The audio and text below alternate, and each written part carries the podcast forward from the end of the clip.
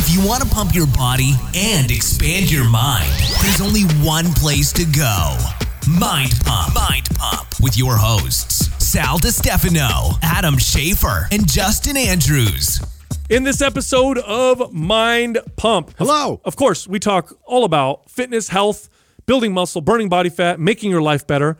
But we also have a lot of fun. Here's what we talked about in the first introductory part of this episode. We covered the bottle cap challenge. It is taking the internet By storm. by storm. People are finding different ways of taking bottle caps off of bottles. ways. Uh, I like to use my hands. I like to do it the old school way. Boring. we announced the winner of the PRX uh, home gym giveaway. Hooked up. Uh, yeah, we had like 10,000 people enter into the contest to win a Hmm. power cage that folds into the wall, weight rack um, with weights, a barbell, a, a bench that is adjustable. Basically, the same exact setup that Justin has in his house.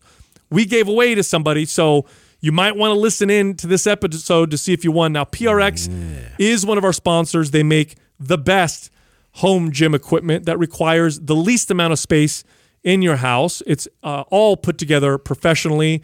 Um, this is industrial grade stuff. So here's what you do if you want to check them out. non-invasive. Go to prxperformance.com forward slash mind pump and use the promo code mind pump. You'll get 5% off whatever you buy, plus a free MAPS Prime program with the purchase over $500. Then I talked about the chili pad that I just got in the mail. I'm about to try it out. Now, the chili pad cools your bed down or warms it up.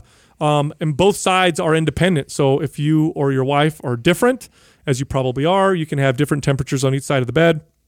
Now, ChiliPad is also one of our sponsors, and we have a discount for you. If you go to chilitechnology.com, that's C H I L I technology.com forward slash mind pump. On that site, you'll have a code for a discount off of either one of their products. Then we give a whole recap of our live event in San Francisco. We got to meet a lot of you guys in person. We really appreciate you guys. We had a lot of fun. Oh, yeah, Adam cried. Oh, yeah, that happened. And then he also gives us some, some newborn hacks. Uh, he's only what ten days into being a father, and he's now an expert. So he gives you guys some right. some hacks for your newborns. Uh, we talked about digital clothes. Your favorite Instagram influencer is not even wearing the clothes that they're selling in the picture. Are they even real? It's all CGI. Ah. Uh, oh, and finally, uh, KFC, the makers of the healthiest food on the planet. Just Yeah. kidding. Trusted source. Now have a chicken sandwich with uh, Cheetos in them. Apparently. Surprising. Yeah, I'm waiting for the Lucky Charms version. Pretty sure that's coming next. Blah. Then we get into the fitness questions. Here's the first question. This person wants to know is it better to add activity or decrease calories if you're trying to burn body fat while preserving muscle? So, which one's better? Move more or eat less? It's an age-old debate, Sal. Yes, uh, we actually go, get into depth uh, in that part of this episode. The next question this person wants to know about essential amino acids. Now, we've already pooped all over BCAAs, branched chain amino acids, and talked about how if you're eating if you're eating adequate protein, uh, it's kind of a waste of money. But what about essential amino acids?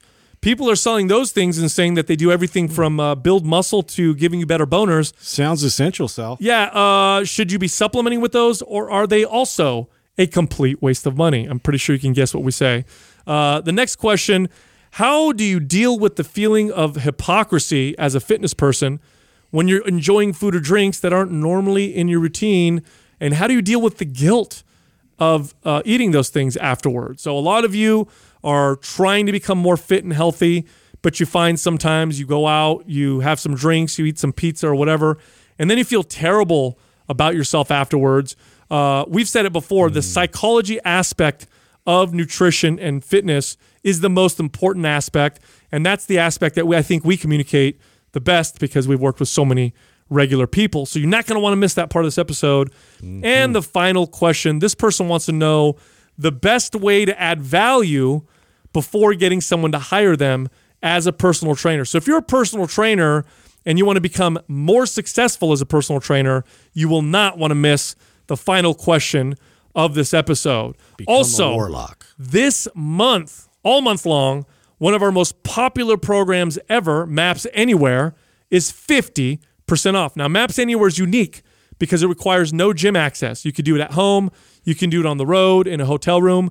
Um, it's also extremely effective. Uh, we racked our brains creating the best program possible to build muscle and burn body fat that requires no equipment whatsoever. And of course, it's 50% off. So here's what you do to get the discount go to mapswhite.com. That's M A P S W H I T E.com and use the code anywhere 50. That's A N Y W H E R E 50, no space for the discount. Do it quick because this promotion will not be back until next year. T-shirt time. And it's t-shirt time. Oh shit, Doug! You know it's my favorite time of the week. He's back. Well, it's nice He's to have back. back. I love it. yeah, Ju- I saw. I heard Justin. Did you hear it? What'd you think? Yeah, it's good, pretty good. Yeah, I tried. It's not- that's I not tried. bad. Not It's bad. not quite Adam, but it's almost. Well, we have three winners for iTunes and two for Facebook. The winners for iTunes, Ella K. Johnson, Don Sepsi, Loving It, and for Facebook, Laura Lee Cheney, Sean Rutherford. All of you are winners. Send the name I just read to iTunes at mindpumpmedia.com. Send your shirt size, your shipping address, and include your Instagram handle, and we'll get that shirt right out to you. Yeah. Hey, d- hey, did you guys see that? Uh, what's her name? Kim, Kim Anami or Amami? Oh God, the did bottle you see cap. the bottle? First of oh. all, Oh the, yes. the, yes. the bottle cap challenge is going crazy. First of all, everybody's doing I knew it would. weird shit, backflips and knocking the cap off. And I saw a skateboarder do like a kick flip and then hit the cap off with a skateboard. And What do you guys think was the best one you've, the craziest or the best one you've seen? the girl I was about to tell you right now. oh, I the don't girl, think so. you know what she did? So she's a sex expert. So what she did, she's wearing a dress. Okay, she's standing in front of the bottle. She lifts her dress a little bit, so you don't see everything, but you just see she kind of lifts it. Yeah, kind of She squats over. It. She squats over it. Yeah. and apparently puts the cap in her body Yeah. and uh, removes the cap, Did she unscrew it or just you know pops it off, Easter and then she spits it out. Yeah. It's like whoa, That's some control. this thing has gone out of control. Yeah. Yeah, she's got some I actually reached out to that that uh, lady like maybe a year and a, well, it's probably been longer than that now because I think it was even before this studio, like two two and a half years ago, to have her on the show. Yeah, I talked to her. I talked to her too recently. yeah. See if see if we'll, I might get her on the phone and talk a little bit. I, about- yeah, I just don't. We'll see. Well, I don't know how great of podcast content it would. I mean, it definitely visually, I think it's a cool thing. but because she hangs things from her vagina too, like rocks Oh, and yeah. like she heavy. trains it like legit. yeah, right? yeah. well, so- those muscles are. Uh, I mean, besides the circus act type of stuff, which I know she's doing to you know kind of promote these, the strength of these muscles, but those are important muscles to have be stronger, especially after you have a baby. Right. Uh, a lot of women after having children uh, lose control of their of their bladder almost, and they, they run or they jog. Or I remember, do you guys ever do this when you guys did your boot camp classes or you taught group Oh, classes? yeah. Some women are like, I can't do yeah, I'm jumping jacks. gonna. Yeah, I gotta go. Yeah, yeah, Yeah. because of that. Yeah, because that would happen. Yeah, so those muscles are important to to strengthen and whatnot. But I don't know about the whole weights thing. Yeah, you know what? The, my favorite one was. I, I think it was this guy was doing like a breakdancing move and did all these like spins, and then Yeah. he spun off his head, and then like came back, and his foot caught it like Yeah, perfect. I It think Justin's crazy. was the best, to be honest with you. Yes. yeah, ours was the funniest. That, for sure. thing, We that was start- just mocking. Yeah, as I say, we started mean? the mocking. Now you see a bunch of people mocking. But the, I thought the one that was fucking crazy was the dude that opened it up with one of the off-road racing cars. Oh, he comes in and does Oh, I like didn't a see that. That was crazy. he does like Really? a 180 in the so car. He, he, a buddy goes like this. He stands out and he's standing. And He's holding it out in front, extending his arm in front of him. Yeah. And then all of a sudden you hear this woo, and here comes this off-road vehicle around, come flying around the corner, full speed at this dude, and then whips a 180, and the back Oh end of the truck hits the cap and the, spins the cap off. That was crazy.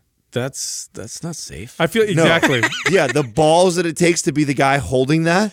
Man. Yeah. See, that's the thing. You challenge extreme people, you know, like a uh, like a Travis Pastrana or somebody out there. You know, they're gonna just like shit on whatever you try to we, do. we have to you. think of the next challenge because they go viral. You know what I mean? We got to think of something. Well, Yeah, but what happens from that? Nothing. Yeah, every, yeah exactly. yeah. We did a thing. Yeah, yeah, Remember that? We're the bottle cap Yeah, guy. we wants to be noticed. yeah, That's true. Nobody. Who's the first guy to do that? Nobody gives a shit. Yeah, nobody knows. I Who did it? No, no, I have no idea. Yeah. Who, I don't think you ever know. Do you think about that? That's how crazy it is. It's some. It's probably somebody random starts it. Yeah. Oh, speaking of, And they get a famous person to just try it, and then it goes viral. I'll tell you something that I, I love. Will Smith. Will Smith posts great stuff all the time, and he posted this thing. I can't wait to do this with Maximus. he posted this this uh this well, it was a lady's page, but it was a it was the father and daughter, and he's got the daughter in a laundry basket, and the daughter's probably looks like she's about two years old, I would guess, and she's in the laundry basket on his on his thighs.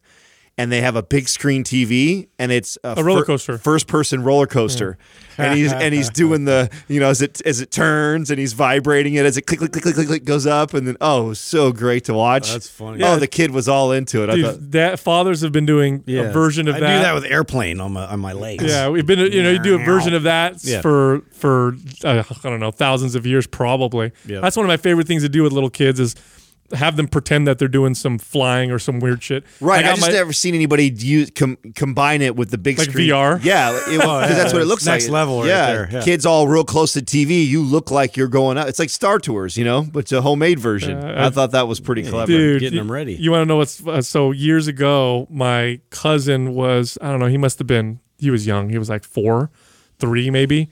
And do you guys remember that maze challenge? You just reminded me of. Remember that maze challenge on the computer that you're trying to go around the maze and then the maze gets skinnier and skinnier. Every time you hit the wall, you lose.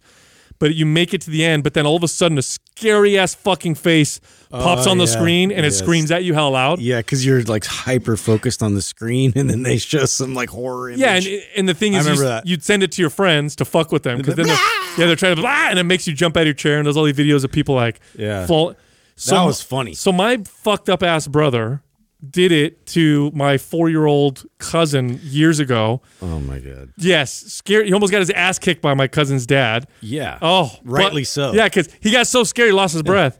I'm like, bro, dude, he's gonna have nightmares the- for like the the second half of his childhood. you don't do that for to four year olds. yeah, dude, come on, man. That's something, and you know, that's something like a, you know, in like a, a guy's like in his late teens, early twenties, and he's trying to be cool with little kids, but doesn't know the line. There's, there's no threshold. Well, that's like that story I told you guys we did to my little brother where we made him write his will because the sky was changing. Oh, but I was like nine, you know what I'm saying? Like, it's terrible. I, did I tell you what Right happened? as well as a crayon. Did I, did I tell you that my, apocalypse is I my my sister I was leave my ponies too. I'm sorry. Did I tell you guys that my sister met up with my this is my stepbrother who lives in Colorado and he was coming uh, through town in Tahoe where my sister my sister lives in Reno which is near Tahoe and my brother my stepbrother decided to stop and visit my sister now we don't get a chance to see my stepbrother that often because he's been in Colorado for a long time um, and so he catches up with my sister and they haven't caught up in years and she said it was a great visit. And They're talking, and she brings up to me, she goes, "You know what's crazy? Remember that time where you?" She tells me about the time that I did this. Motherfucker is thirty. Let's see here. My brother is three years younger than me, so he's thirty-five years old, and talks about like, "Oh yeah, no, for years." He goes, "Still to this day, I get anxiety when the sky is like crazy." Wow. I was like, "Oh my god, bro." Just fucking broke my heart, dude. Just uh. feel like such a piece of shit. You know what I'm saying? I was like nine though, dude. I was like eight or nine years old. You do some. I, like I, I told a long time. I told like I was throwing acorns at some poor girl because I wanted to get first in line, like for the bus stop. You know, shit like that. You do as a kid, you think back like, oh, it's a terrible human being. It's, a- it's just a little permanent damage. It's A not little bit, but if you're like a, if you're in your teens and you're 20, you're like that's a little too that's a oh, little dude, too far. Same brother. yeah, but you're still thinking about Same it. brother, when he was in fifth grade, he had a crush on this girl who, by the way, I told the story before. I'm gonna tell it again though. Who ended? By the way, this girl ended up turning into like an international model. So she's like stunning uh, today. You know, uh, current times or whatever. But anyway, fifth grade, he had a huge crush on her. And what do you do when you're in fifth grade and you have a crush on a girl? Poke them, you throw shit. at Yeah, 'em. you Yeah, fuck light with them their or hair on whatever. Fire, all. Well, they were running to get in line because the bell rang, and he thought it would be funny to trip her, and she broke both her arms. Oh, so- Oh shit! yeah, she fell. I've never heard you tell that Yeah, story. yeah, she She fe- broke both. broke both. no, the she worst, didn't. I swear to God, she fell forward and broke both of her arms. What? Yes, in fifth grade. So for like, oh man, that's awful. she had to have surgery, I think, on him. So she had to sit there with two broken arms, and and he he felt so bad. The I kid, bet he felt Bro, what about the dad? dude. Like the dad had to uh-uh, have been. dude. I mean, someone tripped my daughter and she breaks both well, arms. my brother And had to. he likes her. he had to write her homework for her for you know until she got better. Here's the best part, right? She ends up turning into this model. He always has a crush on her afterwards. Yeah. And I always fuck with him. I'm always like, "Hey, bro, she'll never date you. Yeah, Yeah, you broke, You her broke her arms. arms, bro. I don't give a fuck how awesome Yeah. you, you think you are. You're the guy that broke her arms in fifth grade. I've never heard you tell that story. Like- That's Yeah. crazy. Poor he sets it up. He's like, "Have a nice Dude, trip." She See got you next she got over it real quick because it was an accident. But he was still this day. If I bring it up, you could see the the pain in his face. So that's why I always hold that in my back pocket. You know what I mean? When stuff starts happening, I'll, I'll bring that up. Anyway, dude, are we uh, are we announcing the winner of the PRX giveaway? Yeah, my exact setup. Man, what Who an, is it? What an incredible get! First of all, you know, shout out to PRX for hooking up uh, Justin's complete setup, which is So what are we giving It- away? It was an awesome giveaway. It was a it was a squat rack, the folding squat rack that goes into the wall. Yep. Very low profile, uh, sturdy bench that folds into the wall. Right. Barbell, all the weights. the, the weights that rack on the wall with that. Uh, yeah, the foldable bench, like pretty much the exact same thing I got. so they're getting all that. Yeah. is for free. which is valued well over a thousand dollars. Plus, we did the super bundle. And they got a super bundle. Yeah, Boom. which All is right. another four hundred something dollars. So the the combination of this thing was We a had hell of a giveaway. thousands and thousands and Almost thousands 10,000. of entries. Yeah, almost into this 10,000. Holy moly! So Doug has the winner. Doug's gonna announce the winner, and if this is you, um, who, how do they how do they claim the prize? Who do they contact? you're, you're one in ten thousand. Yeah, That's a great question. Yeah. Uh, shoot an email to admin at mindpumpmedia.com. and tell them Yeah, that you're the and they'll- PRX giveaway winner. Yes. All right, Then who we'll is look it? out for you posting. All right. The winner is Scott Sims. Mm. Scott Sims! Scott Oh, Sims, come you're on the down, next come one on the down. Price is right. Dave, can, we, can, we, can we put some prices right uh, music right there? We just did. Okay. Yeah, That's a freaking awesome uh, win. No, uh, that's a big come up. Can you imagine winning that f- the equipment for your garage or whatever? Well, what I'm really excited about is get that this has after it. been something. Skeet, skeet, skeet. Taylor Sorry, has been. Whoa. I got excited. Yeah, that's the that's the song. Obviously. That's the song. I'm going back to the song. Anyway, I know that Taylor's been working on this for a while now, and so you know, look out. Uh, if you're not following the Mind Pump Media Instagram page, you should be because uh, I think that we're going to start doing some pretty massive giveaways like this on a regular basis. That's the idea. The idea is that uh, you know we've got quite a few partners we work with now, and you know we've we've been going back and forth for a long time. That you know I feel like when you see you see a lot, especially in the fitness space, you see a lot of these giveaways, and it's like, oh, you're a pre-workout and Oh, some cool. protein powder. You know, it's like get the fuck out of here with this shit. I got a stringer. Yeah, so Sweet. so lame. You know, so uh, that was something we agreed that you know I don't want to do that. we're trying to give away some fucking badass shit. Yes, Yes, Yeah. badass shit. Speaking of which, finally came in my king size chili pad. Ah, Yeah, Uh, yeah. You were the one that held out. See, me and Adam are like, we're going right now. Yeah, I'll take the. But you guys got the twins. Yeah, yeah. I got the king size one for my house. you're the last one of the party, man. I can't wait. I'm gonna as soon as I get home, I'm gonna put it on. Jessica's out of town right now, so she's gonna come home, get surprised with the chili pad. So I've I've I've I've learned some hacks with that. So uh, you want to like wait. You know, I don't. You don't want to. You don't need to run it all day long. Although I have ran it all long, all day long, just to see if it did anything to my bill, and it doesn't. It's like so the the amount of power it doesn't just- Minimal. Yeah, it's so minimal. So you could run it all day, but it doesn't need to. So what I do is like maybe like two hours before or when I get home from work, five, six o'clock at night or something, when I come in the house, I'll go upstairs or turn it on my app and then fire it up real quick. Mm-hmm. And then by the time I hit bed, it's like ice cold in there. And then it mm. does a really good job of managing it. The thing that you need to know and the mistake that I made when I first got, because I'm like a, every typical guy, like I just opened it from the box, threw it under, and just started using it instead of like reading instructions or anything like that Yeah.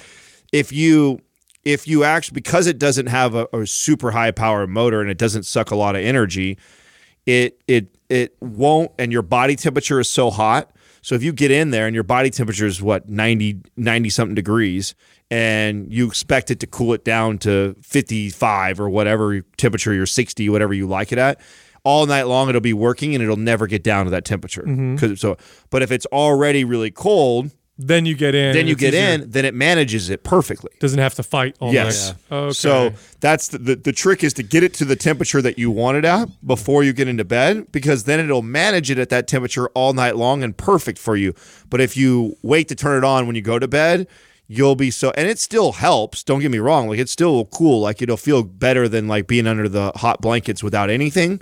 But it, then it'll be it'll never get down to the coolest temperature. Now it can also heat Yeah, the bed up. that. yes, It also can heat it up. which would be weird to do that right now. Yeah, well, in the summer. Yeah, yeah. Well, you know, some people because it's got two sides to it, and, Yeah. and Jessica is like, uh, it's too cold, always too cold in here, Right. And I like to sleep it sleep in a in a cooler bed. Now I'm not like you, uh, Polar freaking- bears. yeah, snow Yeah. uh, snowmen, Yeah. Um, but I do like it much cooler than she does. So hers, can, her, I'm sure at some point she'll be heating her side up, and mine will be. That's like when we down. travel. Like uh, why I love to stay with Justin. That's why I request him every time when Yeah. Katrina does all the rooms. I'm like, get, set me up with Justin because he likes it like Make polar the bear. right climate. Hey, First thing we do when we get in that room, whether it's him or me, it's like I all the ice down. it down. I don't give a fuck. You can combine the snorer and the freaking heavy breather in the same room all day long. I sleep with Doug. Doug is the quietest, most gentle sleeper of Like all a time. mouse? Oh, he's just so, and he sleeps. He smiles when he sleeps. He's He got this. smiles when he He's got this very pleasant look on his face when he sleeps. I'm down. I don't mind, and you know, share a bed. It's all good, right? So Doug? you're getting your setup. You're getting you're getting your setup today. Yeah. So you I'm gonna go put it in tonight. Oh, I'm excited. To, I'm I'm curious to hear what temperature you keep it at and what temperature. What do you keep yeah, it at? it'll be interesting. I drop all the way to the very the, as low as it'll go, which I think is like 52. Oh, really? Yeah, I go like 58 as my sweet spot. Hmm. Yeah, but I, I've noticed the same thing as Adam. Like I have to go like a two hour at least ahead of time to make sure it gets cool enough. I've done you know one hour and I had to like turn the fan on. Like I've noticed I've been able to eliminate having to use a fan because during the summer and all that, I've, I mm. have to have some kind of air movement. You know what I mean? Yeah, well, we, we walked in today. I walked in with my kids today because they're obviously not in school, so they're out there working or messing around. I don't know, but anyway, we walk in. You got them washing windows. don't yeah, you? yeah, yeah. You got to give them something to do, you know. That's good. Uh, especially my my my son because he'll you know he's 14, so he'll just be Earn on your his, keep. He'll be on his phone all this all this whole time. Which is Everyone's gonna be stupid. What was the secret of Mind Pump success? Oh, we all had kids. Yeah, yeah. Free, free labor. Yeah, man. But we walk in and my daughter sees the box of the chili pad and it says chili Yeah. on the side, and she looks at it and she looks at me and she's like, The massive box. she's like, you got a whole, you got a big box just of chili. I'm like, yeah, all Hormel. Yeah, it's not that it's, kind. uh, it's not that kind. Anyway, dude, uh, the San Francisco live event that we did, uh, amazing.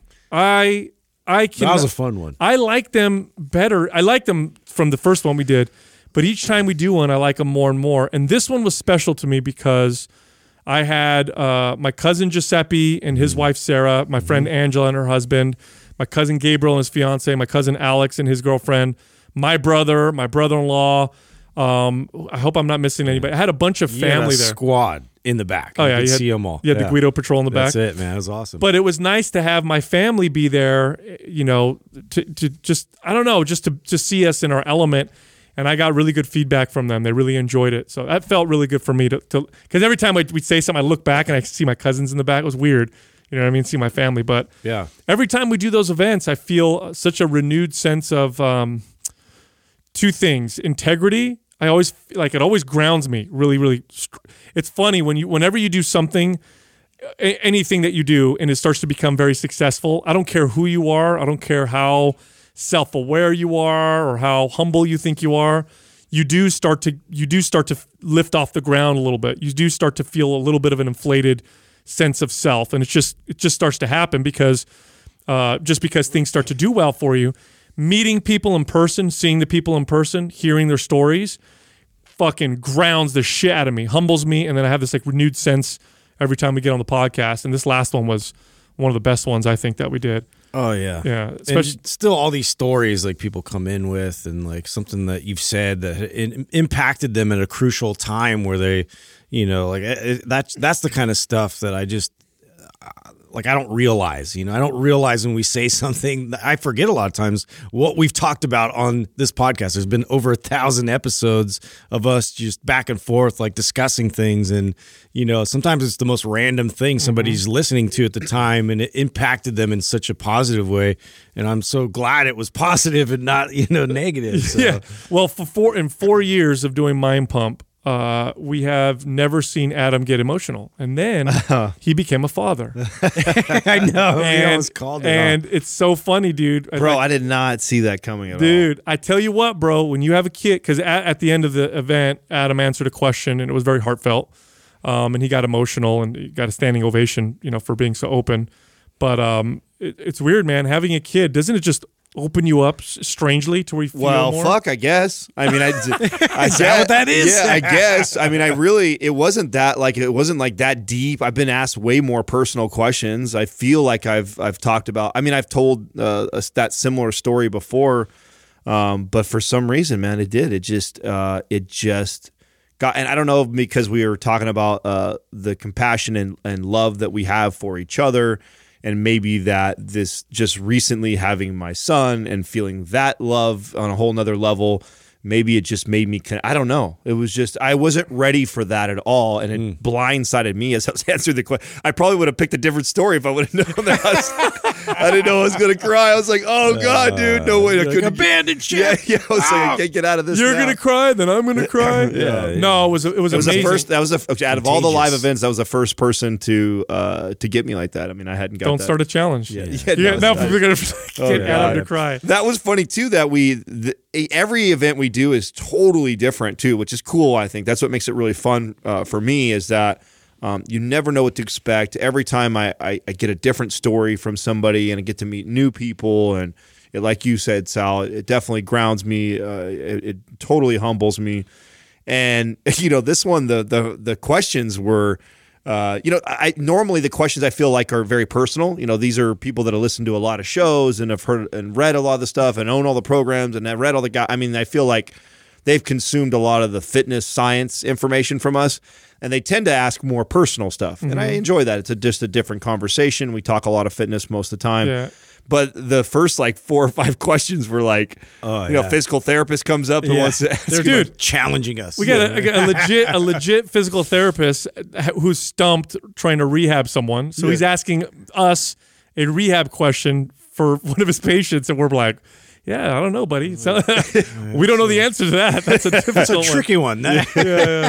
No, but the story that you shared, um, you know, uh, uh, I, I, I didn't, re- I forgot about it, and when you brought it up, I totally remembered. And um, yeah, that was a that was a great story. And just so that the listeners know what the hell we're talking about, so we don't we're not talking over their head or whatever. yeah, inside jokes. Yeah, it was it was a it was a it was a great story of uh, that Adam shared about. Um, Well, the question was what? What was the question? The question was like m- m- most memorable moments off, mic, air yeah. behind the scenes. oh, that's right. yeah, right. and it was the time that you you know because you know we've talked about this in the past. Off air, we don't. Uh, people hear us on air and we sound like we agree and we get along all the time. Um, but uh, off air, we get there's oftentimes when we disagree on things, and this was relatively early on in Mind Pump days, um, where Really? I don't remember what I don't. And, and you're right, I don't even remember what the issue was, but Adam and I got into a very heated uh, debate and argument where we were just going back and forth and and you know the thing about and this is it, it- such a great example because and this is why I respect uh, you guys so much um, is that we can go at each other open like I'm not like keeping it censored or keeping it in because I think I'm going to hurt your feelings Right, right. yeah. we're being like because I because uh, I, I'm confident that you're not going to get your feelings hurt. I'm confident that uh, we're going to resolve it and that you, I'll be heard. Even if you disagree with me, you at least hear me. And so we went at each other. And I remember this was a day where uh, Justin and and and, uh, and Doug were kind of sitting back and like, oh fuck, what's going on here? um, and then after when we left, uh, ten minutes later, I sent Adam a text just telling him how much I respect him and the fact that even though we disagree and we're yelling and fighting, that doesn't mean I don't respect him. And I actually respect the fact that he's very open and, and whatever. And um, that's the moment that he shared. And, you know, the thing you said was at that moment, you knew that we would really succeed. Yeah, well, I, I knew that, you know, to have other partners that felt so strongly uh, and passionately about what we're doing, and because the argument wasn't a, it's it wasn't about the us making more. It was like what was right for the business. You know, what is right for the business and for the listeners and the customers and the things that in the direction that we should be going and. And you know what I loved about it was that it was a very good argument, and both people had a incredible points and and just were very passionate about it. And most importantly, afterwards, it there was nothing about our egos. It wasn't about I didn't leave the place like er mad at Sal. You know, I, we left, and then he sent a long message to me, and I responded back, and it was I was like, man, this is this will if we have this where every crossroad we we have an opinion and we're passionate about it. And we have the ability to speak passionately to each other with no holds bar and then to, to have a, a, a love and a respect for each other 10 minutes later and like honestly be and, and be able to express it. Because it's one thing to be like oh i respect the guy. I needed a day or two to calm down and then we but it was like instantly uh, you know just because we were yelling at each other over the business thing i didn't I, I didn't lose any respect or less love for you in fact i gained more for you and it was mutually felt at like the same time and that was a that was a major moment It's a very it's it's it's extremely rare to find people that you respect so much. Like think about this right now. If you're listening, think about how many people in your life could come up to you and tell you uh, you're fucking up. Imagine that. Imagine think of all the people in your life that could actually sit down in front of you and tell you, "Hey, you're acting like an asshole right now," or "Hey, you're being uh, uh, you're being lazy," or "Hey, you're you know hating you you know uh, with with honesty right where it hurts." How many people in your life would you allow to talk to you that way and then still respect them afterwards? I bet you not very many, maybe no one. It's even more rare these days. I Right. Imagine. Right. Yeah. And, and and and that is amazing that we had that, you know, we we have that for each other because I don't let any, I don't like just anybody call me out. Like, you know, if somebody calls me out, I have to kind of respect you. Otherwise, like, who are you to call me out or whatever? My ego will instantly get, you know, defensive. But the fact that we can do that was, and so that was a great example that you brought up Yeah.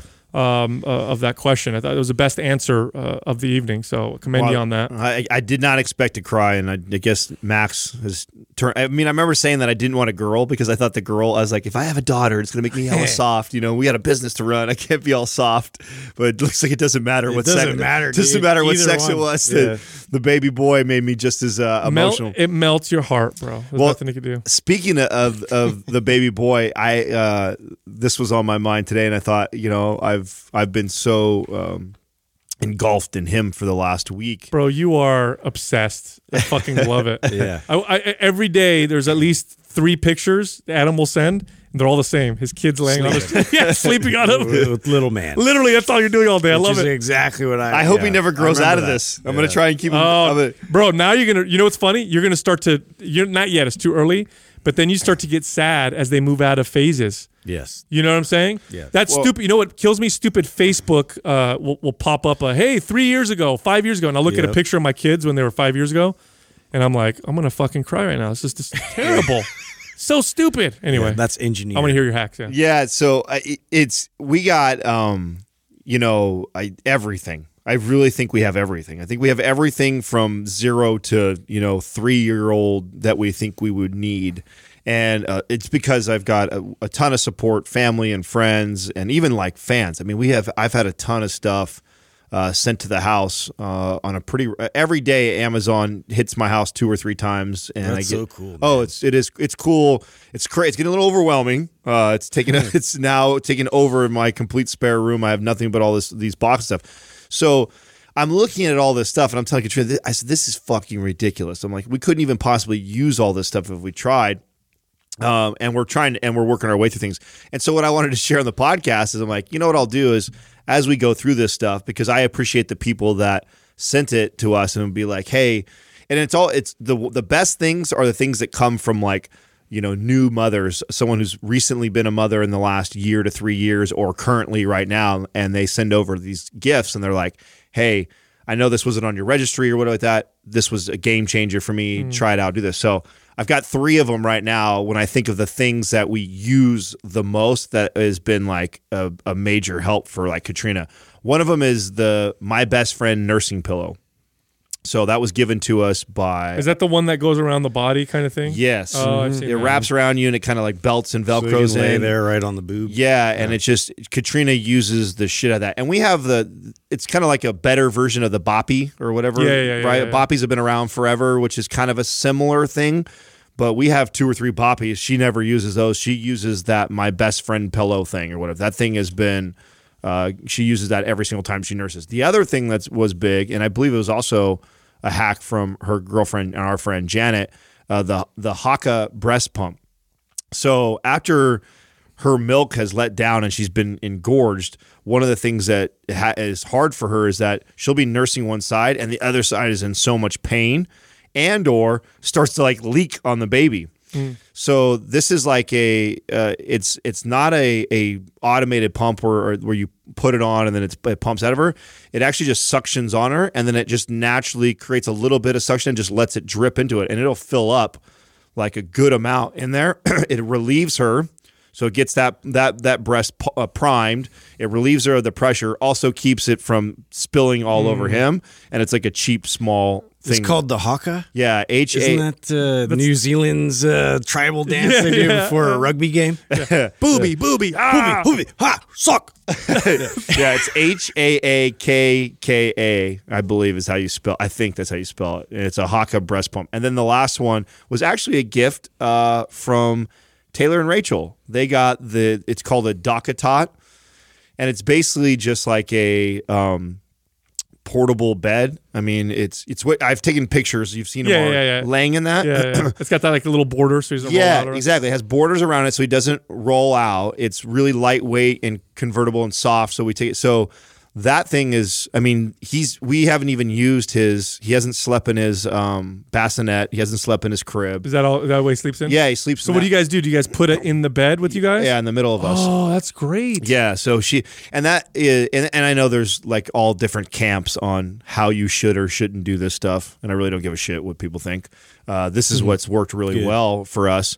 Is she, you know, sh she'll nurse because right now it's every two hours, right? Sometimes an hour and a half. So hour and a half, two hours, he's nursing and sleeping. So we have the DockATot in the middle of us. She'll nurse, and right after she nurses, she'll put him. She'll lay him right in the middle of that, and then and then what I do is I try and give her relief one or two times in the night. So if he gets fussy or needs a diaper change in the middle of the night.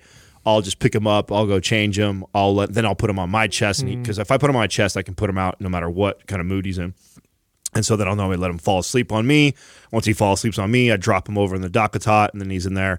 And then Katrina gets the next rotation.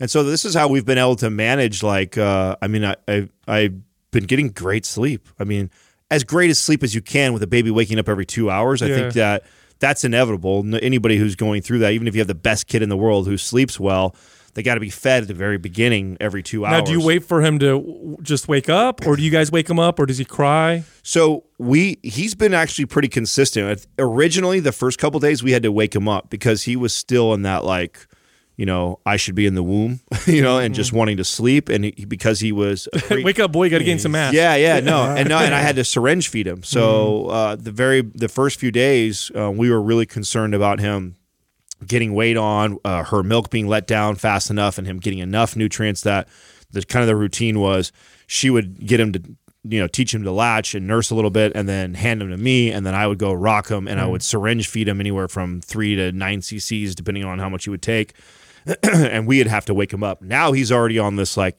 it's like clockwork. 90 minutes to 2 hours he wakes up, he wants to be fed and or changed and then right back into it. It is a demanding job nursing a baby. Right. It's, you're you're you're literally attached to the kid all day, all Yeah. night. And I and I the first couple days I, I felt really bad for my girl because I could tell that you know I, I think every and every girl has a woman has a different experience with the the latching on process and the letting down of the milk and all that stuff. And we actually you know uh, had a pretty easy ride. I mean she she he latched on right away. She let down her milk pretty fast. That's awesome. We never had to supplement with formula or anything, so it's been Dude, the whole the whole nursing process is so trippy. Do you know that women like they'll go gro- let's say they when Katrina's feeling like you know like going grocery shopping or whatever, even though she's still nursing.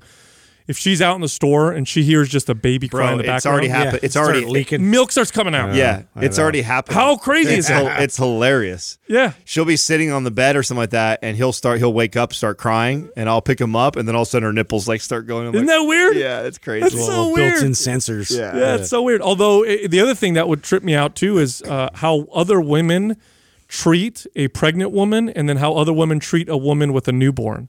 It's like they don't women they don't know each other. You're at the store, but if she's pregnant or has a newborn, women just banned. They're like, "Oh, you want to go to the bathroom? You cut in line first, or we'll help you out." Or it's like crazy. I remember watching this with strangers just wanting to help. You know, just women we didn't know, know just trying to help out. It was really cool. Well, there's something about when when you when you bond with people that have gone through something that is really challenging. And I, and I know I'm going to get crucified for making this comparison, but I, it's just what comes to mind for me and my experience because I've never experienced anything like birth and you know having a child. But I was surprised by the the camaraderie that was uh, amongst all the competitors. I thought it would be we're competitive against each other. There would be a lot of animosity or like whatever. But because I think so, there's sac- so much sacrifice that leads up to that. You know that if someone's here on stage, that they You get it. They've spent Yeah. you know at least year years Mm-hmm. potentially sacrificing and discipline and consistency and hard days and sacrifice like to get to that point that there's this this different respect that everybody has for each other that I think is pretty neat that I didn't assume. It's like that on a whole nother level, right? Mm-hmm. I think that's what it is. Is mothers see other mothers and like, oh man, you know, like Mm-hmm. I feel you. It's like this this this, subtle uh, or this uh, you know virtual fucking fist bump they give each other. Oh, dude, I got to call you out on something. I think this is Game absolute- recognized game. I think this is absolutely hilarious. So, on on older podcasts, you were talking about how you're you're you're happy that you're having a child later on because you're more mature and you guys are ready, which I I totally agree with. And then you say things like. You know, if I was in my 20s and I had a kid, I think I would have spoiled him too much because of, you know, insecure about growing up poor, this and that. And I'm not going to do that this time. You guys drove home from the hospital in a limo. a limo with a red what are you carpet. setting himself? Yeah, what are you doing, bro? Yeah. He doesn't know He that just got yet. bored. He doesn't know that He's yet. going to see pictures. He's got like a chauffeur. So there. that is actually Oh, this is Jeeves. That was actually here's the funny part of, of and and right now he's already got you know his set of Vans, he's got his Timberlands, he's got his J, Oh my he's got God, his J's. no, but here's the here's the deal, bro. I haven't fucking bought none of that shit. Yeah. I didn't buy the shoes. I didn't pay for the limo.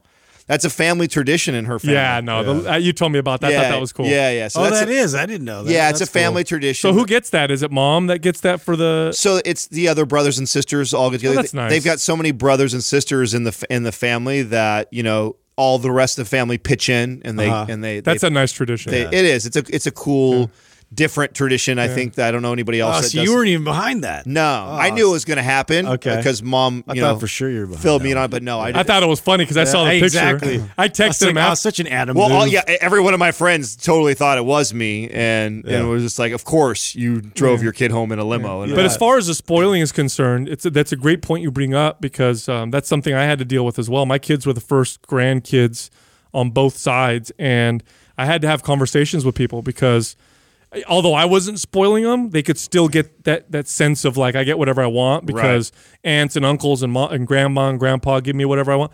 So I started saying things like, you know, it's his it's his birthday.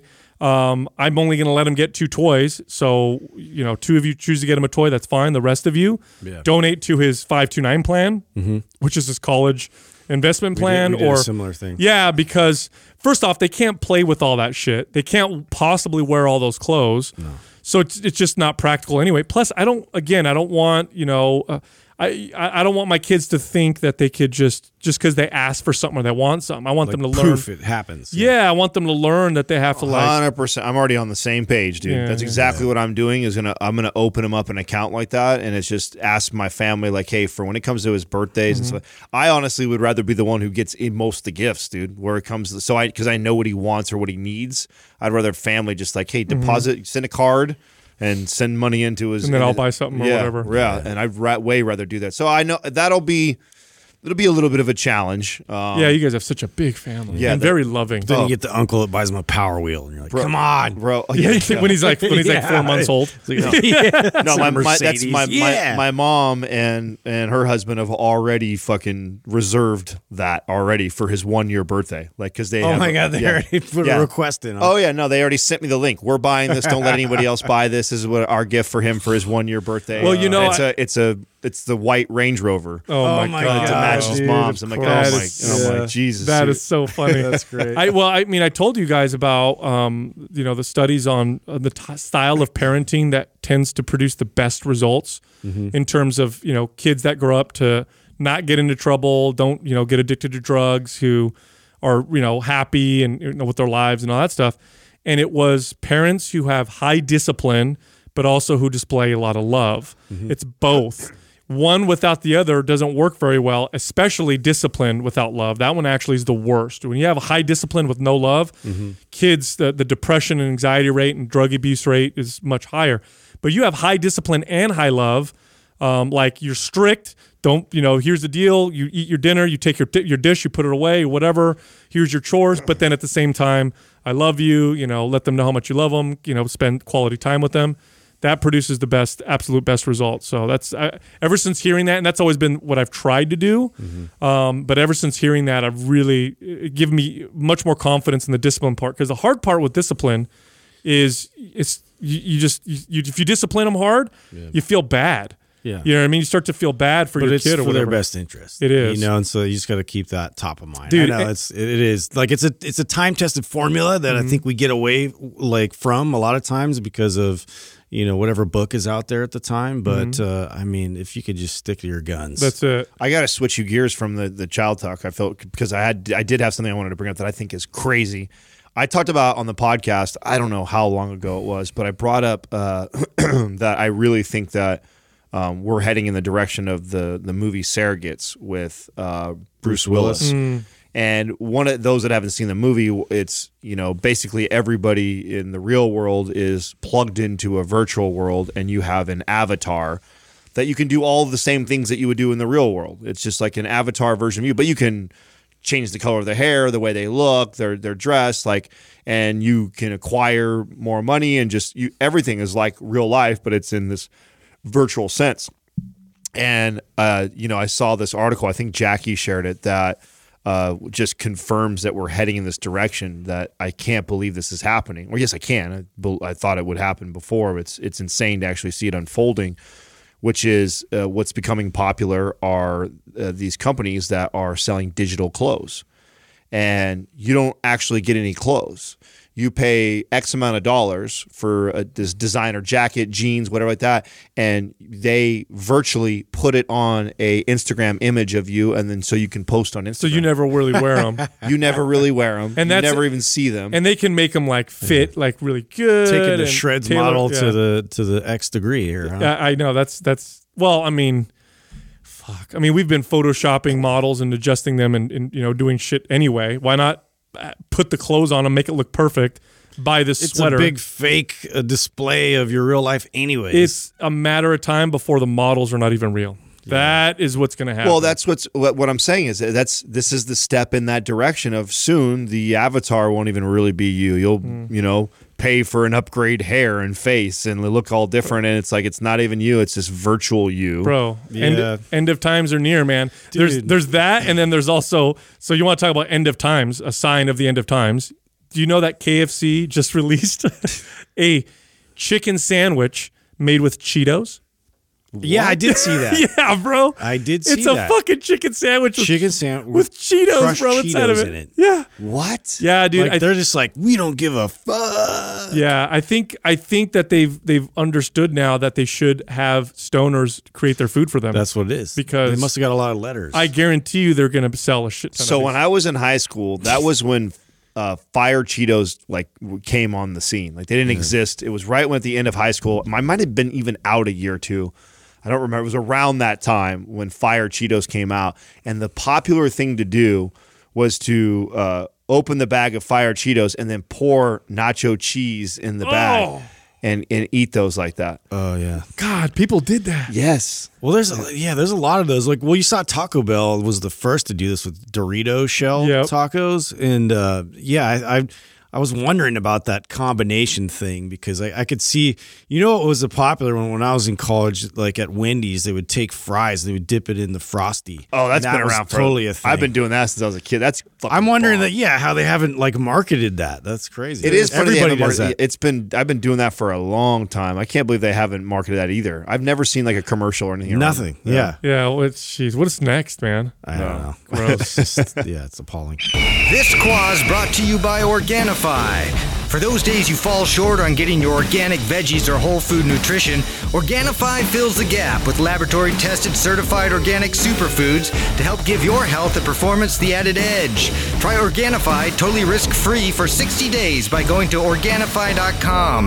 That's O R G A N I F I.com and use the coupon code MINDPUMP for 20% off at checkout.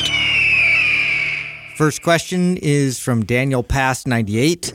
All other factors considered equal, is it better to add activity or decrease calories to preserve the most muscle when in a deficit? Ooh, this is a good question. Isn't it? it I feel like this is a, a very common scenario that people are in when they're like, okay, I want to get leaner.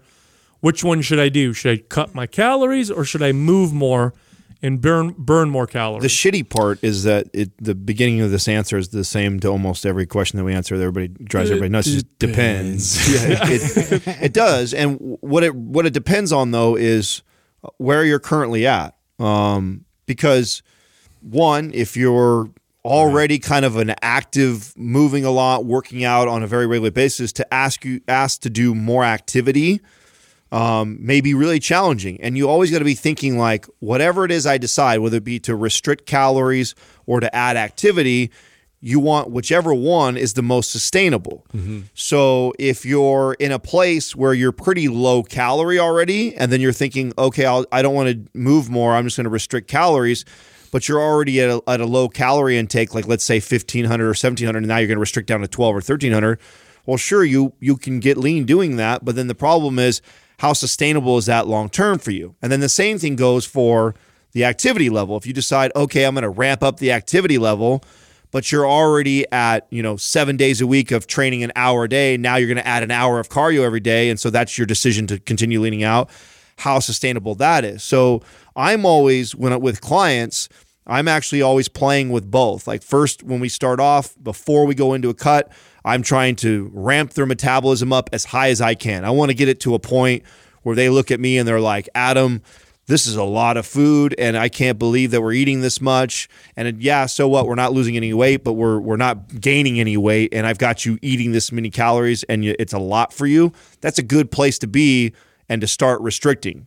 And so I'll start there, right? And then the same thing goes with how I do movement with clients. It's all about walking first and just creating creating consistency with their steps because I know that just getting someone to do a walk a day is much easier than to expect them to get on a piece of cardio for an hour and get after it with with moderate to high intensity. So, you know, I, I really think it's a fine uh, a fine juggle between the two of them together. Yeah, I wouldn't. I, I don't think I could have um, communicated it any better than uh, than Adam just uh, did right now. It's that's a hundred percent what you need to look at. Um, cutting calories and or uh, increasing activity. If you go beyond a certain point, uh, you'll start to experience diminishing returns. So if you're that person who's very active and you think I'm going to become more active, um, at some point you'll get less and less back for the amount of effort that you're putting into all of this activity.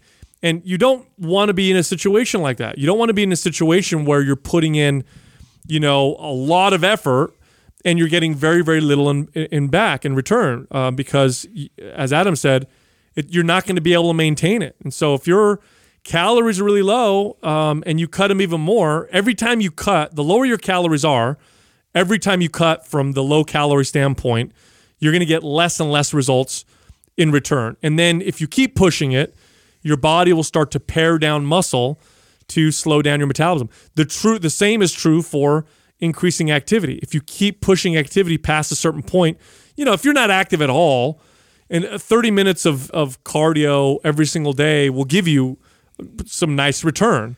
If you're doing an hour and a half of cardio every single day, adding another 30 minutes of cardio, you're going to get very little back. And in fact, you may get a loss of muscle mass again because your body is trying to adapt its metabolism to become uh, more efficient. So you really have to juggle things out. Now, the, the real question is how do I know which one is right for me? Well, uh, this is extremely individual, but I think what Adam said was really good is, is to think to yourself, which one is more sustainable for me? I think that's a good rule of thumb. I don't think it's perfect, um, but I do think it's the best general answer we could possibly give on this podcast. So look at your entire program, look at your whole diet, and think to yourself, like, okay, um, can I do with another 300 calorie deficit uh, for for a long period of time, or maybe forever? And if you think to yourself, like, no, I'm already eating so little, and I'm already not having enough energy to work out. I'm already feeling super hungry most of the time. I'm having issues with food cravings that are really, really strong. Um, then you may want to go the activity route. Um, and then same for activity. If you're thinking yourself, you know, I want to add more activity, and you're having trouble fitting it in your schedule, or you're thinking to yourself like, my joints are sore, I'm tired, I'm beat, Um, I hit the pillow at 9 p.m. and I am out, and then I wake up at freaking 8 a.m. with, but I'm still exhausted. Activity may not be the right thing for you. And there's a third thing here uh, that we're not talking about. The third thing is um, trying to get your metabolism to become faster so that you can get leaner as a result of the faster metabolism. There's a third thing there. So if you're looking at all these things and you're saying, okay, my calories are, are great. If I go any lower, I don't think I'm going to be happy. My activity is great. I don't want to add more activity, but I still want to get leaner. Like, what can I do? The most sustainable thing you could possibly do to get leaner is to give yourself a faster metabolism. Mm, build so some muscle. that's it. So the third option would be look at your workout programming and maybe go through a phase where you're focused entirely on trying to build lean body mass. And so rather than saying, you know, I'm going to lose body fat right now, say, okay, for the next six weeks, I'm not going to worry about getting leaner. My goal is to maintain my body fat percentage and gain a couple pounds or a few pounds of lean body mass. Then at the end of that six week period, you may be burning two to 300 more calories a day. Well, guess what? Now you don't have to cut calories or increase activity. Your metabolism is doing the work for you. That's the third option I think people overlook. It's a longer option, but if you want to talk about sustainability, I can't think of something more sustainable than just having a faster metabolism. And that would be attacking your routine from a muscle building, strength building standpoint. In fact, I brought this up on a uh, previous episode. Uh, a study, another study came out comparing resistance training to cardio for fat loss, uh, and the fat loss was comparable, but there was one place where the fat loss was better with the resistance training, and that was with the heart. Uh, there was actually greater heart health benefits from the weight training, and it's and the researchers concluded it had to, it was because of the faster metabolism. So that's that third option that I think most people should look to first. Like, okay, I want to get leaner, don't want to cut my calories, don't want to move more. How about if I just build some muscle? It's going to take a little bit of time, but how about if I do some really good workout programming, get stronger, build some muscle? That'll make it six weeks from now, it'll make it a lot easier to get leaner. Next question is from the Simply Joey. You guys have talked a lot about BCAAs and how they aren't useful for most people, but what are your guys' thoughts on EAAs? Any benefit or just another BS product? Yeah, it's a matter of time before they switch their focus from branched amino acids to. So it, essential amino acids. Is that yeah, the- yeah. So the essential amino acids are amino acids that you have to consume in food. They're essential in your diet because your body cannot make. and you're getting them from food. You have to. Well, yeah, and you have to. They're essential. If you don't eat uh, complete proteins, this is why. Pro, okay, this is why protein is an essential macronutrient. You cannot survive if you have no protein or if you have too low of protein for forever. If you go too long that way, your body at some point will start to break down and, and you'll get organ failure and a bunch of other shit. Um, because your body can make some amino acids out of uh, you know uh, other things you get from food, but there's certain amino acids it just can't make. You have to get them from food, and those are called the essential amino acids. Now here's the deal: branched chain amino acids are essential amino acids. They're part of the essential amino acids. The difference is there's more than just the three branched chain amino acids. I believe there's nine, if I'm not mistaken, essential amino acids. Um, so what they're showing is, so some studies came out. Again, this is this is what we're really good at in the fitness industry. Studies came out that showed that you know post workout when you consume protein, there's a spike in protein synthesis.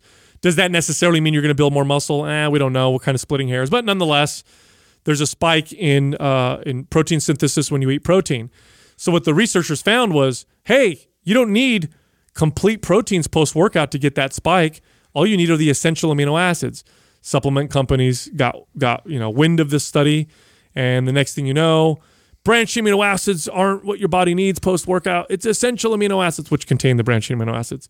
Um, here's the reality: if you're eating enough protein, supplementing with any amino acids is a waste of your money and your time. Yeah, Completely. and, and some of the here's the thing. And not to mention too the things that we don't you'd always would rather get it from real food no matter what.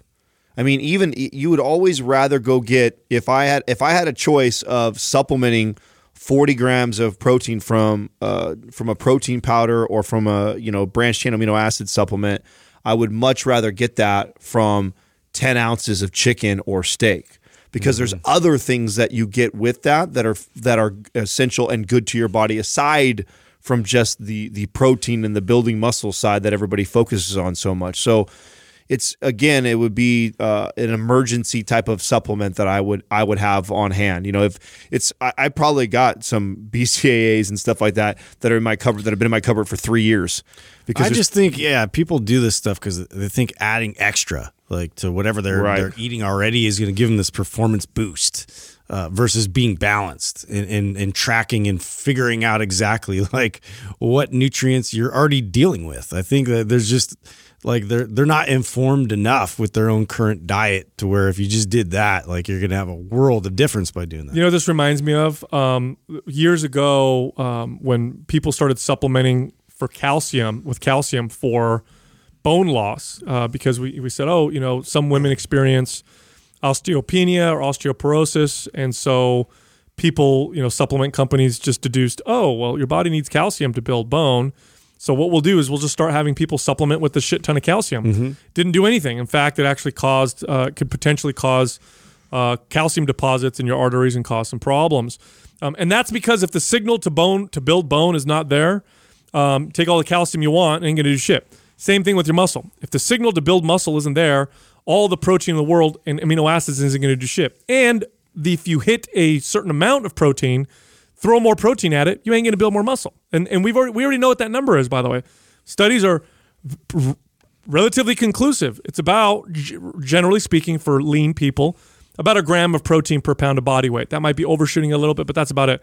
Any more than that ain't going to give you any benefit. Throwing more amino acids on top of that, a complete waste of money and a complete ma- you know waste of time. You know who benefits from supplementing with essential essential amino acids? People who have a very low protein intake. So if you're a vegan, and are like endurance athletes. May, may, yeah, maybe during, you know, it's probably better. I'll be honest with you. Instead of drinking essential amino acids while you're doing your marathon, why don't you take whey protein and put about five grams of, pro- just a tiny amount of protein? You'll get all the essential amino acids and then some, and it'll save your money.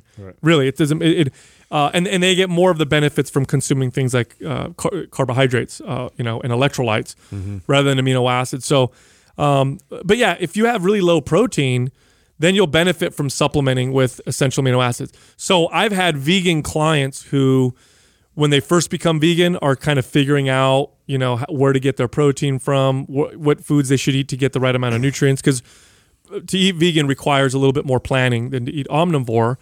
Um, and those people would benefit sometimes because I'd look at their food intake and I'd say, okay, well, you only consumed 40 grams of protein yesterday or 30 grams of protein yesterday, which is enough to keep you from Dying. yeah, you're going to be fine. But if you want to maximize muscle building and whatnot, we can either supplement with a vegan protein, which is which is probably better. Like, or if you want to go the route of not taking a protein powder, then you could go with just essential amino acids. And what they would do is just take them with meals. But it's so funny. Amino acids were the first, probably some of the first supplements ever sold to uh, the the fitness and muscle building world. Like way back in the day, it was protein powders, which used to be basically non-fat dry milk um, that they would flavor. That's what protein powders used to be, which they're not that far off from that now anyway. And then, uh, you know, Weider and all those, you know, Twin Lab and all those old school supplement companies were like, oh, proteins have amino acids. What if we sold amino acid tablets? And then bodybuilders who are the, you know, the, the grand experimenters of the fitness world, uh, you know, and bodybuilders always have had this attitude of if some is good, more is better. They would supplement with amino acids in between meals, thinking that they were going to do something, but it does nothing. It does nothing for you. It's total waste of money. Um, studies that show that it does something here and there. Look deeper into studies. Look at studies that compare people who take who have good protein intake to people who who have good protein intake and take amino acids, and what you'll find is there's no difference. Um, so look a little deeper because there are studies that they can twist and uh, you know protein synthesis spikes if when people supplement with amino acids. All right, well look look closer. How much protein were they consuming? Does that equate to more muscle, better performance? Oh, it doesn't. Then I'm not going to spend forty dollars on watermelon flavored you know amino acid powder. Next question is from Colby Sorensen 23. How do you combat the feeling of hypocrisy when enjoying food or drinks that aren't normally in the routine? I like to stay dialed in, but also allow myself freedom, and sometimes I feel guilty for overindulging. Mm, the good Tell- old, good tell old us, Justin. Yeah. well, here's how you deal with it. You just don't care. yeah. yeah. No, I, I there's something to like obviously restricting, and I think it's it's just it's just discipline in general. Like you have a you have self governing, so I have control over you know my pursuits, my goals, what I'm currently doing. So if it doesn't fit within your drive towards your goals, you just keep it top of mind. And I I, I don't have any problem with being like I'm going to avoid this and you know this is just you know a phase that i'm in or uh, you know maybe this is a special occasion i'm going to treat myself i have to release that guilt of like oh this is going to this is going to set me back or you know that i mean that's that's the strongest um, thing I, I know a lot of clients they deal with that and they want to punish themselves like immediately afterwards so. This this feeling right here is what contributes the most to uh, bad relationships with food. Right. I think the first step in this question that you have to address is that there is no hypocrisy.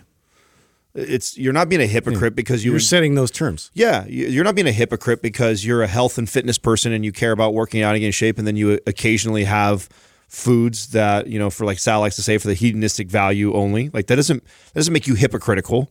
So it, you got to get that out of your vocabulary. That just because you do that, I, I think that what keeps me uh, from feeling guilty is when I when I binge versus enjoying something. There's there's I have these two levels of enjoying uh, you know food for its you know flavor and taste, and that is yesterday is a good example of when I have good balance.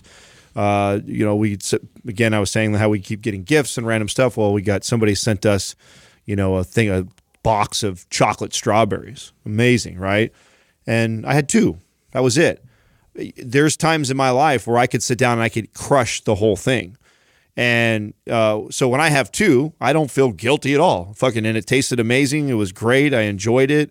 Uh, had a great workout yesterday. It's no big deal. Didn't even think twice about it. But there's also times when I'm eating mindlessly and I'm smoked a joint and I'm watching a movie and I sit down and I could probably crush the whole box of chocolate strawberries.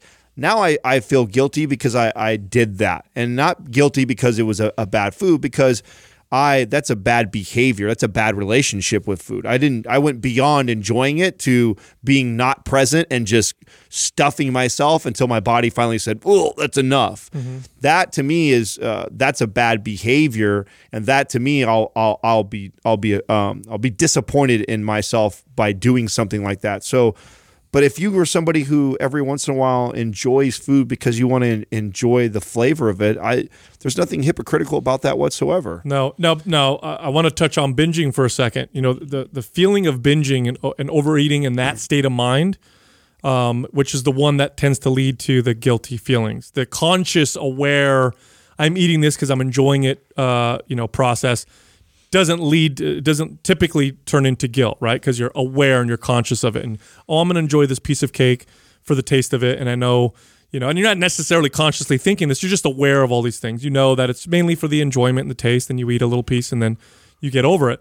The binging aspect is what tends to lead to the guilt, and that's because binging is not about uh, uh, having. Binging is about wanting. So if you think about when you binge on food, uh, what are the characteristics of a, of a binge? Uh, fast eating. You can't eat it fast enough. Now, now, the reason why you're eating it so fast is not because you have it, it's because you want it. It's the wanting that you're after. So much so that you you you you- it's one is in your mouth and you're chewing and you're not even thinking about enjoying what you're chewing. You're thinking about I want the next one.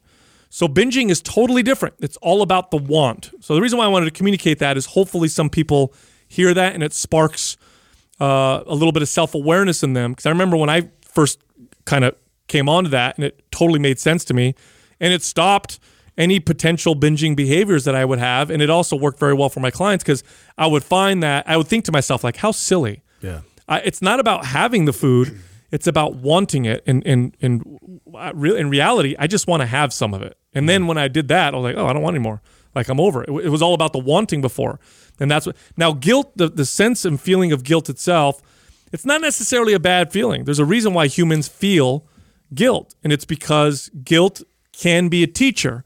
It can teach us to self reflect and change our behaviors. Now, if guilt doesn't do that for you, if all you do is feel shitty about yourself and then punish yourself as a result, you're going to strengthen the bad behavior because then it's gonna, you're going to you're going to split yourself up into two people.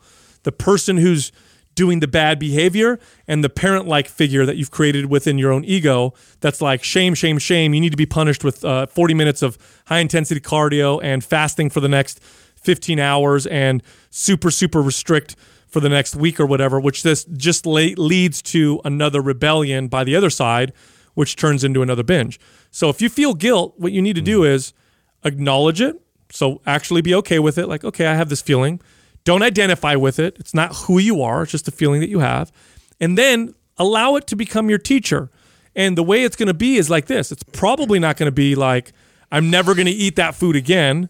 Um, it might be, but usually not. What it's what it sh- what it should turn into is next time I have that food, I'm going to have less and I'm going to enjoy it for its hedonistic taste value and be aware of it and change your behavior moving forward. That's how you use guilt rather than guilt taking control of Well, you. and to your point too, try and unpack it. Like, so it took me a long time to kind of figure out, like, wh- why do I do that? Like, mm-hmm. why do I, why? And it goes all the way back to childhood for me. So in our house, there was always, you know, four or five kids and two adults, and we didn't have a lot of things. I've talked about that many times before.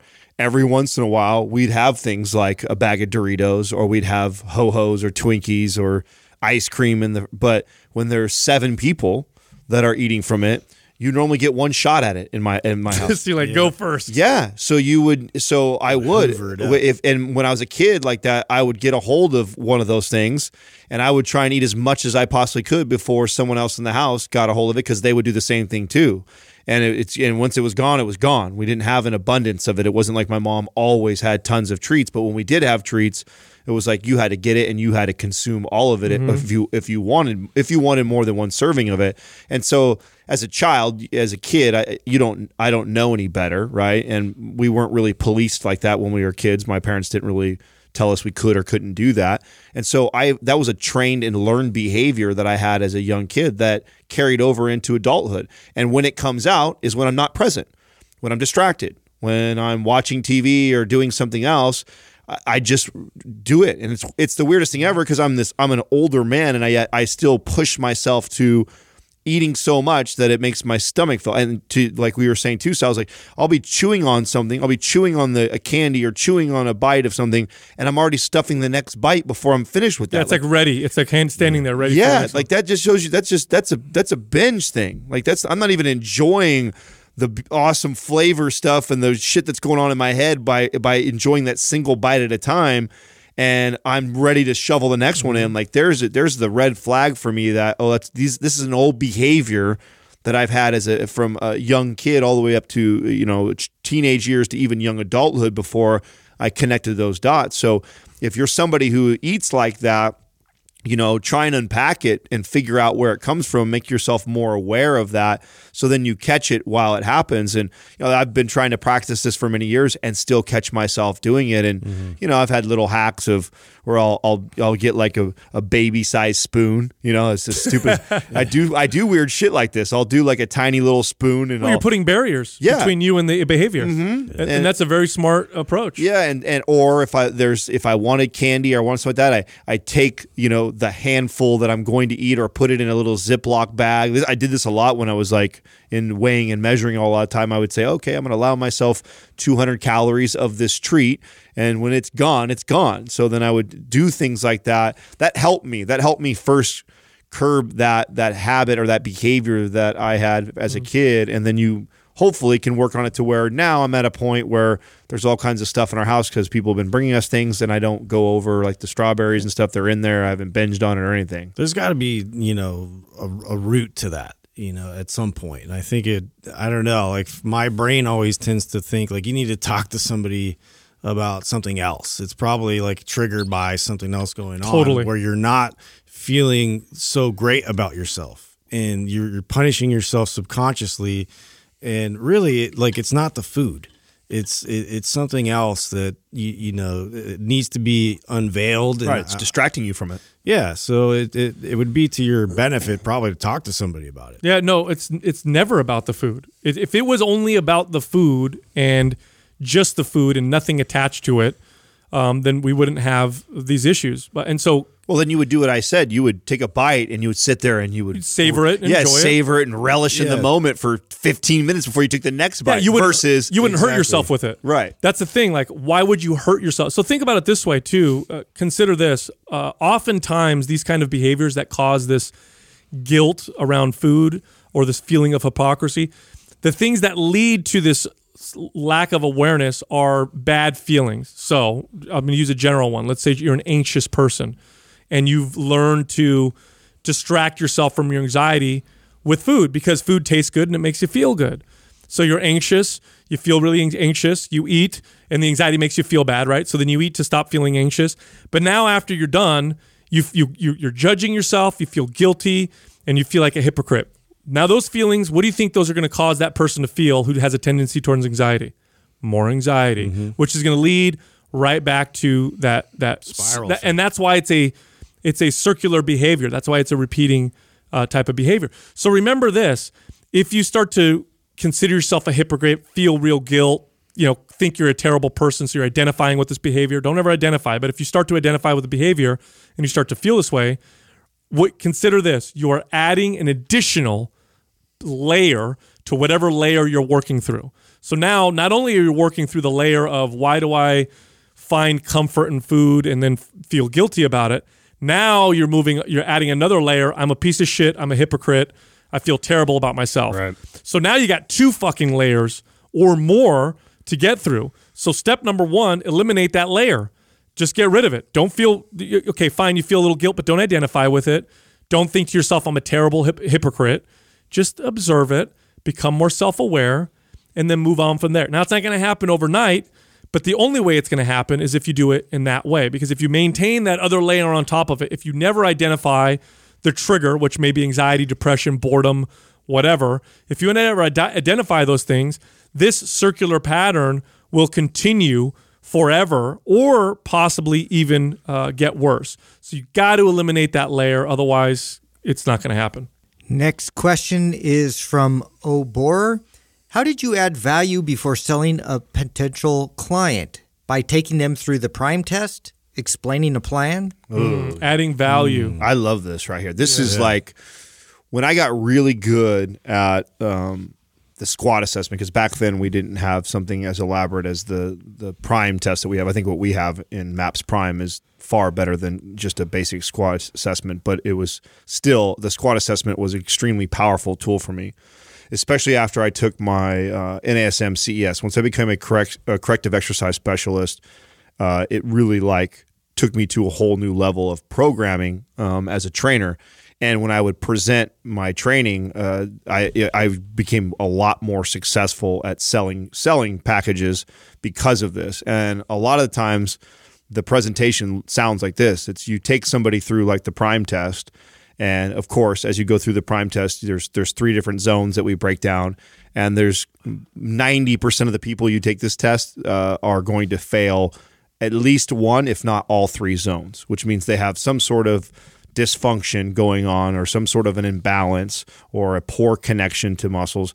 And so once you can show them that and address them that, when you explain the way you're going to program for them, you can explain to them. And this is like, let's talk about like, because most people come in and they're like, you know, almost everybody is. I either want to lose fat. That's most people want to lose body fat, or they want to build muscle, or they want to look better or feel better. Very few clients will ever come to you and say, "Hey, I want to have good posture. I want to move better." But once you take them through that and you break down their movement and their poor posture and how important that is, and the potential of probably le- relieving chronic pain, which most of them will have, and then you explain to them that check this out. Not only are we going to design a program to lose your 20 pounds you want to lose, or design a program to build that five or 10 pounds of muscle, but I'm also going to address all of these imbalances that you have in your body right now, which I know your goal right now may be this, you know, losing X amount or gaining X amount of muscle, but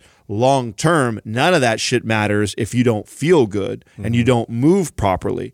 So I'm going to integrate all these exercises to address all these breakdowns within the program. And you can even be specific, and I would, I would lay out like X, Y, and Z exercises that address whatever said problem they have going on.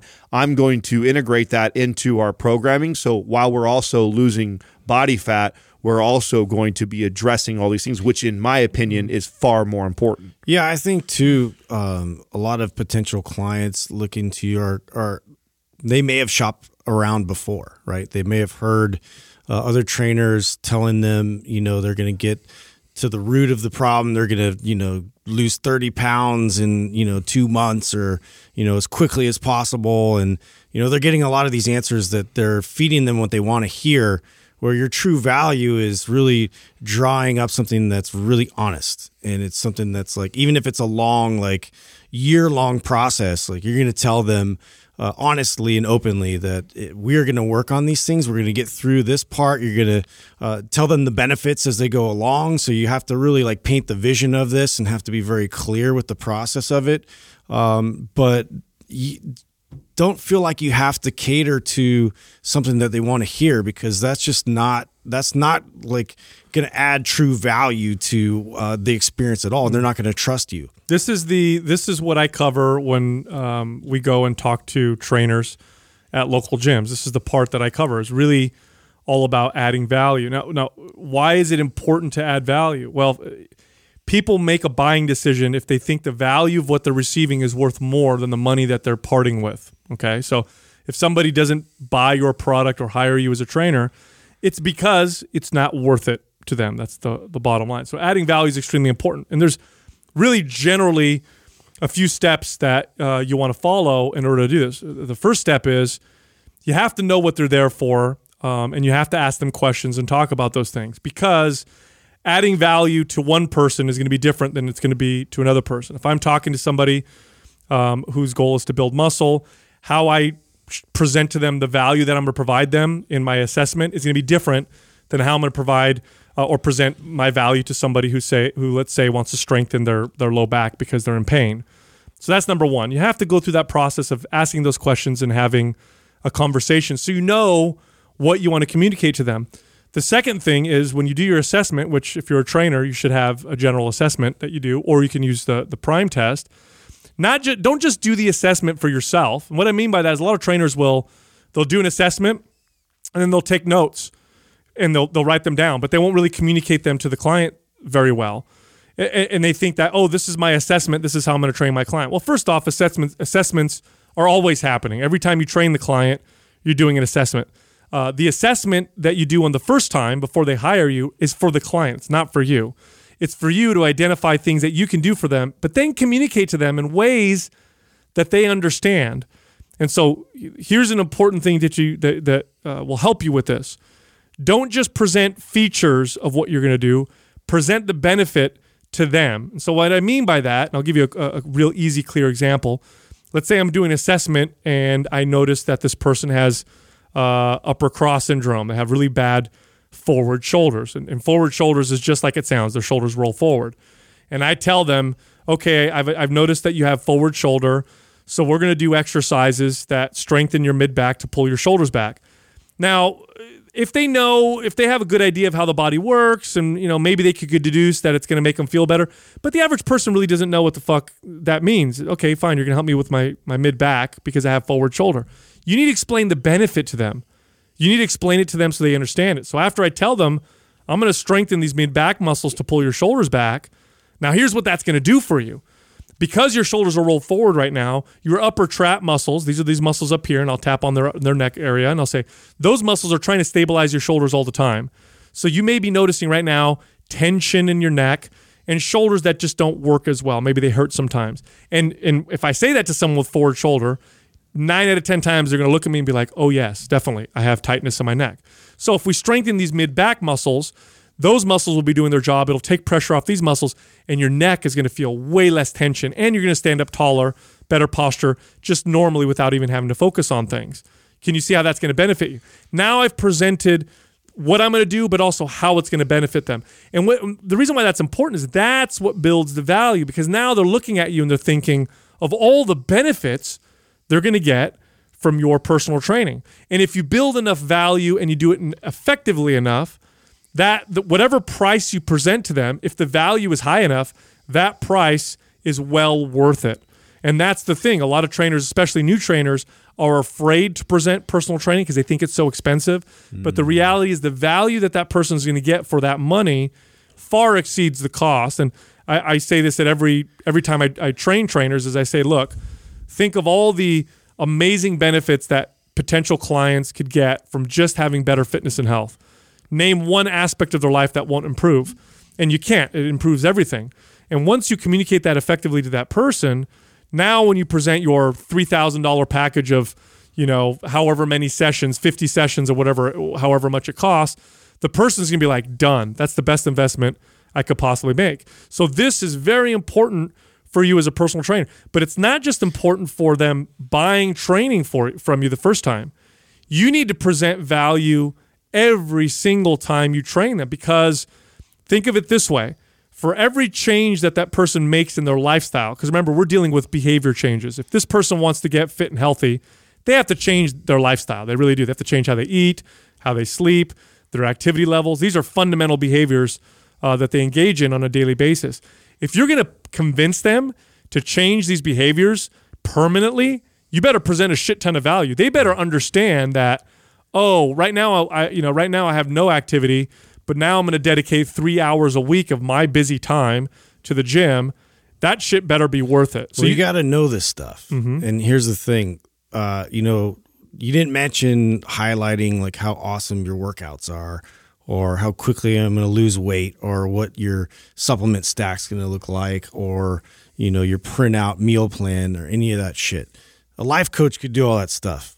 This is what separates all that from trainers. Trainers need to know they need to know anatomy, they need to know joint function, they need to know how to address when people are in pain, when they're in poor posture, and they need to be able to know how to navigate through all that which stuff. is everybody. And it yes. blows my mind when we travel around and we do these these free seminars at gyms. And they're most everybody that are at these seminars are, are also listeners of the show. And i always ask raise a raise your hand if you own prime or prime pro. And it it baffles nobody. how many people raise their hand. It's hardly ever anybody. It's maybe a couple people sometimes raise their hand that they do.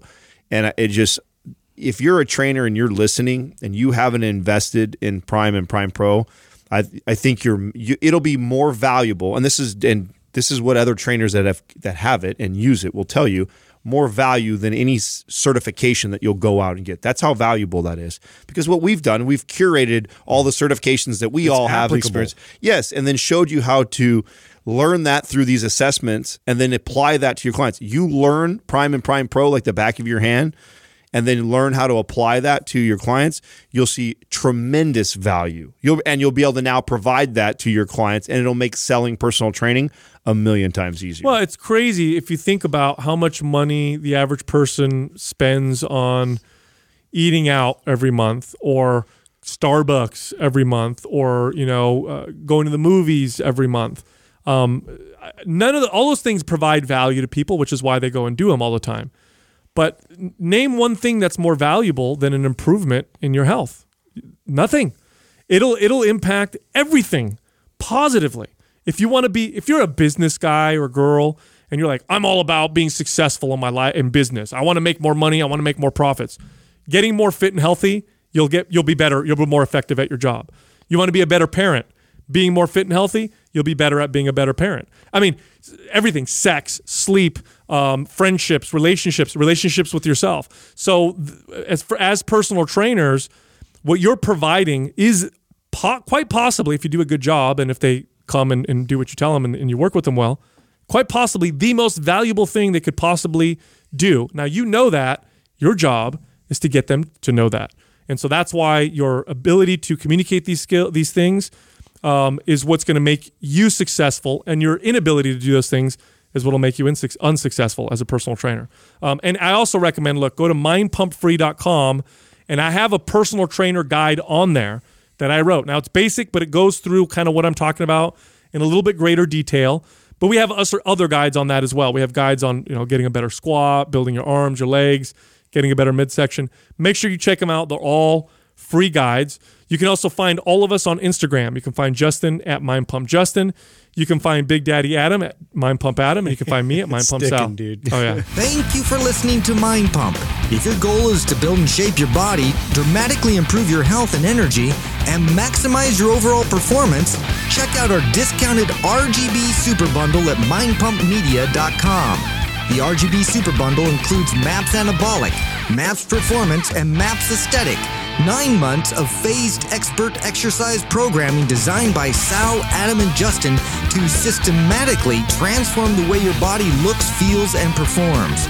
With detailed workout blueprints and over 200 videos, the RGB Super Bundle is like having Sal, Adam, and Justin as your own personal trainers, but at a fraction of the price. The RGB Super Bundle has a full 30 day money back guarantee, and you can get it now plus other valuable free resources at mindpumpmedia.com. If you enjoy this show, please share the love by leaving us a five star rating and review on iTunes and by introducing Mind Pump to your friends and family. We thank you for your support, and until next time, this is Mind Pump.